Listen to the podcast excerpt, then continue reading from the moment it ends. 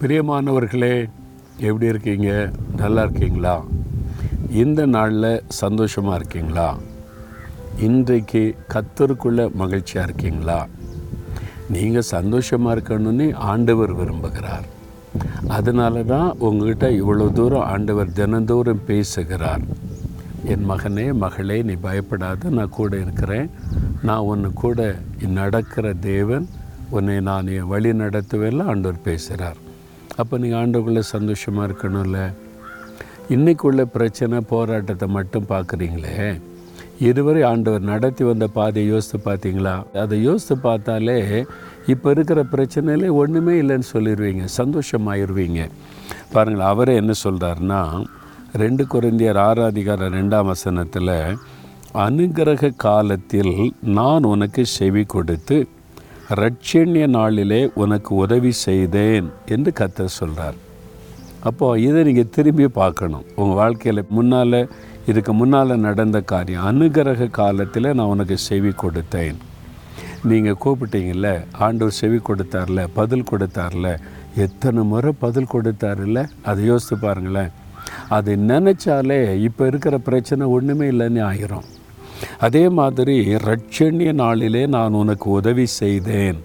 நான் உனக்கு உதவி செய்தல்ல அப்படின்னு ஆண்டு சொல்கிறார் அதுதான் தேவன் குறித்த நாள். இல்லை நான் ரொம்ப நாள் ஜெபிச்ச பிறகு தான் ஆண்டவர் உதவி செய்தார். அதான் கத்தருடைய நாள் ரட்சணிய நாள். அவருடைய வேலையில் அவருடைய நேரத்தில் அவருடைய நாளில் நமக்கு அற்புதம் செய்கிறார். ஆண்டவர் ஜெபித்த உடனேயே சில சமயம் உடனே பதில் வருவதில்லை. அதற்கான ஒரு காலத்தை தேவன் எதிர்பார்த்து சரியான நேரத்தில் உதவி செய்கிற தேவன். இதுக்கு முன்னால் கத்தருடைய வேலை காரியத்தில் உதவி செய்திருக்கிறார். உங்களுடைய படிப்பு காரியத்தில் உதவி செய்திருக்கிறார்.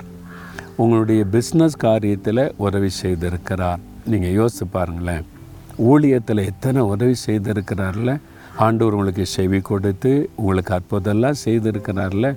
அதை நீங்கள் திரும்பி பார்த்தாலே இன்றைக்கி உள்ள பிரச்சனை ஒன்றும் இல்லைன்னு ஆயிரும்.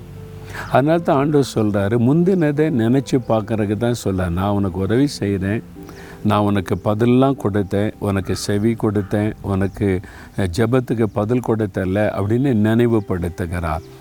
ஏன் என்று சொன்னால் நிறைய சமயத்தில் நம்ம வந்து இப்போ ஒரு பிரச்சனை பார்த்த உடனே இதுக்கு முன்னால் ஆண்டு செய்த காரியத்தில் மறந்து போயிடுறோம்.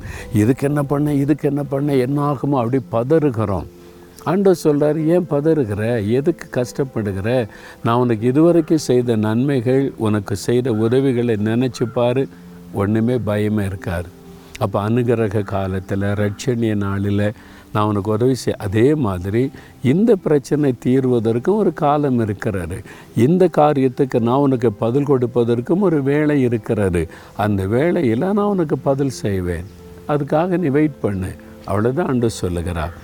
சரியா இப்போ புரிஞ்சிட்டா. அதனால் இப்போ என்ன செய்யணும் நீங்கள் ஆண்டவரே இதுக்கு முன்னால் எனக்கு எத்தனையோ அற்புதம் செய்திருக்கிறீங்க. இந்த காரியத்தில் எனக்கு செய்வீங்க. உங்களுடைய காலம் மறு வரைக்கும் நான் வெயிட் பண்ணுறேன் அவ்வளோதான் உங்களுடைய உள்ளத்தில் இருக்கிற பாரம் எல்லாம் மாறி போயிடும் சரியா? சொல்கிறீங்களா ஆண்டவரை பார்த்து?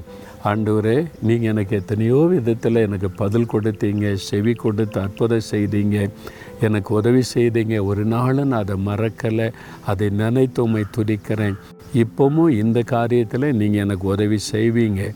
எனக்கு வழி நடத்தலை தருவீங்க. நான் வந்து விசுவாசிக்கிறேன் அந்த அற்புதங்களை காணப்போகிறேன். ஏற்ற வேலையை நீங்கள் செய்ய போகிறதற்காக ஸ்தோத்திரம் ஸ்தோத்திரம். இயேசுவின் நாமத்தில் துதிக்கிறேன் ஜெபிக்கிறேன். ஆமேன் ஆமேன்.